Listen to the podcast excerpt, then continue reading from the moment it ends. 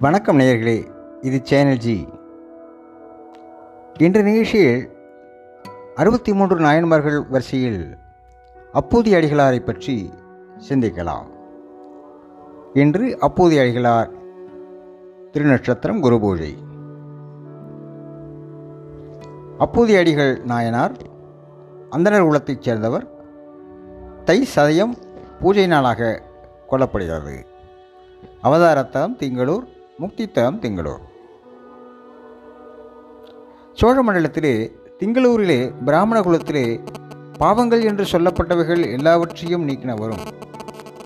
புண்ணியங்கள் என்று சொல்லப்பட்டவை எல்லாவற்றையும் தாங்கினவரும்.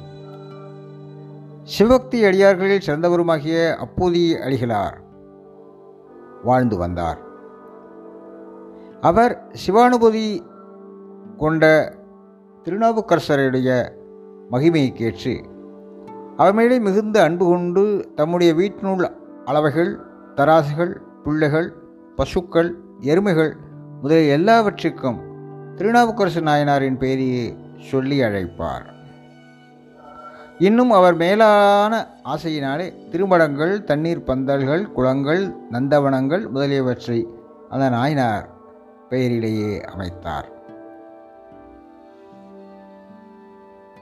இது சமயம் அத்திருநாவுக்கரசு நாயனார் திருப்பழனம் என்னும் ஸ்தலத்தை வணங்கிக் கொண்டு பிற தலங்களையும் வணங்கும் பொருட்டு அந்த திங்களூருக்கு சமீபமாக வழியில் செல்லும்போது ஒரு தண்ணீரை பந்தலை வந்து அடைந்தார். திருநாவுக்கரசு நாயனார் என்னும் பெயர் எங்கும் எழுதப்பட்டிருந்ததைக் கண்டு வியப்பில் நின்றார். அங்கிருந்து சிலரை நோக்கி இந்த தண்ணீர் பந்தலை இந்த பெயரிட்டு செய்தவர் யார்? என்று வினவினார்.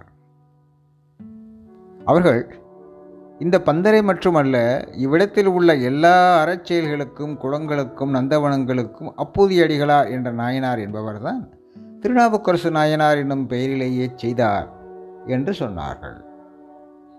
அதை திருநாவுக்கரசு நாயனார் கேட்டு இங்கனம் செய்ததற்கு காரணம் என்னவோ? என்று நினைத்து அவர்களை நோக்கி அவர் எவ்விடத்தில் இருக்கின்றனர்? என்று வினவ அவர் இவ்வூர் அவரே. இப்பொழுதுதான் வீட்டுக்கு போகிறார். அவ்வீடும் தூரமன்று சமீபமாகவே உள்ளது என்று அடையாளம் காட்டினார்கள். உடனே திருநாவுக்கரசு நாயனார் அப்பூதியடிகளாரை சென்றடைந்து அவரை தரிசிக்க அவரை தரிசித்த விஷ விஷயங்களை தெரிந்து கொள்ள வேண்டும் என்ற ஆவலிலே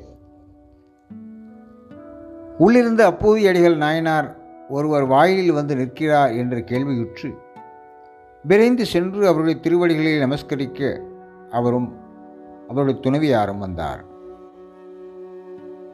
அப்போது நாயனார் சுவாமி தேவரீர் இவ்விடத்துக்கு எழுதுபற்றி எழுந்தருளி உள்ளீர் என்று வினவினார்.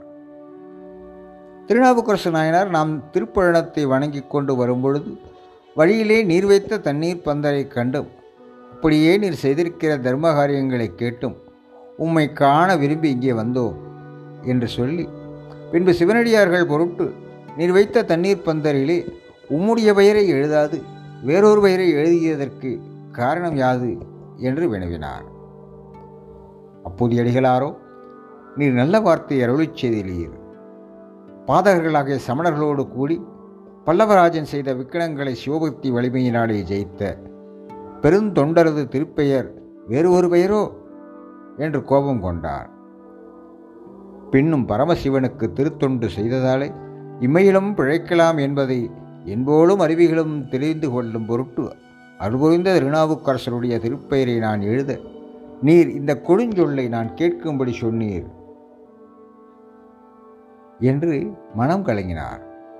அந்த நாயனாருடைய மகிமையை உலகத்திலே அறியாதார் யாரும் உளரோ? நீர் சிவவேடத்தோடு நின்று இந்த வார்த்தை பேசினீர் நீர் எங்கே இருக்கிறீர் சொல்லும் என்று சிறந்து கொண்டார். திருநாவுக்கரசு நாயனார் அப்போதியடிகளாருடைய அன்பை அறிந்து கொண்டு ஆறுகத சமயப்படுங்குழியில் என்றும் ஏறும் பொருட்டு பரமசிவன் சூழை நோயை தருவித்து ஆட்கொள்ளப் பெற்ற உணர்வில்லாத சிறுமியேன் யான் என்று அருளிச்சதார் உடனே அப்போதைய நாயனார் இரண்டு கைகளையும் சிரசின் மேலே குவிய கண்ணீர் சுரிய உரை தடுமாற ரோமாஞ்சலம் சிறப்ப பூமியிலே விழுந்து வணங்கி திருநாவுக்கரசருடைய நாயனாரின் பாதார விந்தங்களை பூண்டார். திருநாவுக்கரசு நாயனார் அப்போதி அடிகளாரை எதிர்வணங்கி எடுத்தருள அப்போதி அடிகள் மிக களிப்படைந்து கூத்தாடினார் பாடினார் சந்தோஷ மேலேற்றினார். என்ன செய்வது என்று அறியாமல் வீட்டுள்ளே சென்று மனைவியருக்கும் பிள்ளைகளுக்கும் பிற சுற்றத்தார்களுக்கும் திருநாவுக்கரசு நாயனார் எழுந்தருளி வந்த சந்தோஷத்தை சமாச்சாரத்தை சொல்லி அவர்களை அழைத்து கொண்டு வந்து நாயனாரை வணங்கும்படி செய்தார். அவரை உள்ளே எழுந்துருளவித்து பாத பூஜை செய்து அங்கனம் செய்த தீர்த்தத்தை அவர்கள் எல்லாருக்கும் தங்கள் மேல் தெளித்து உள்ளும் பூரித்தார்கள். நாயனாரை ஆசனத்தில் இருத்தி விதிப்படி அர்ச்சனை செய்து சுவாமி தேவரீர் இங்கே திருவமுது செய்தருளல் வேண்டும் என்று பிரார்த்திக்க அவரும் அதற்கு உடன்பட்டு அருளினார். அப்போது அடிகளார் திருவமுது சமர்ப்பிப்பது தாங்கள் புத்திரராகிய மூத்த திருநாவுக்கரசரை வாழை குருத்து அறிந்து கொண்டு வரும் பொருட்டு அனுப்ப. அவர் விரைந்து தோட்டத்துக்கு சென்று வாழை குருத்து அறியும்போது ஒரு பாம்பு அவருடைய கையிலே தீண்டி அதனை சுற்றி கொண்டார். அவர் அதை உதறிவிட்டு பதபதைப்புடன் அது பற்றிய வேகத்தினால் வீழும் முன் கொய்த குரத்தை வேகத்தோடு கொண்டு ஓடி வந்து விஷம் முறை எரித்தலை கண்டார். ஏழாம் வேகத்திலே பல்லும் கண்ணும் சரீரமும் கருகி தீந்து உரை குழறி மயங்கி குருத்தை தாயார் கையில் நீட்டி அம்மா என்று கீழே விழுந்தார். அது கண்ட தந்தையாரும் தாயாரும் ஐயோ இது தெரியாமல் நான் என்ன செய்வேன்?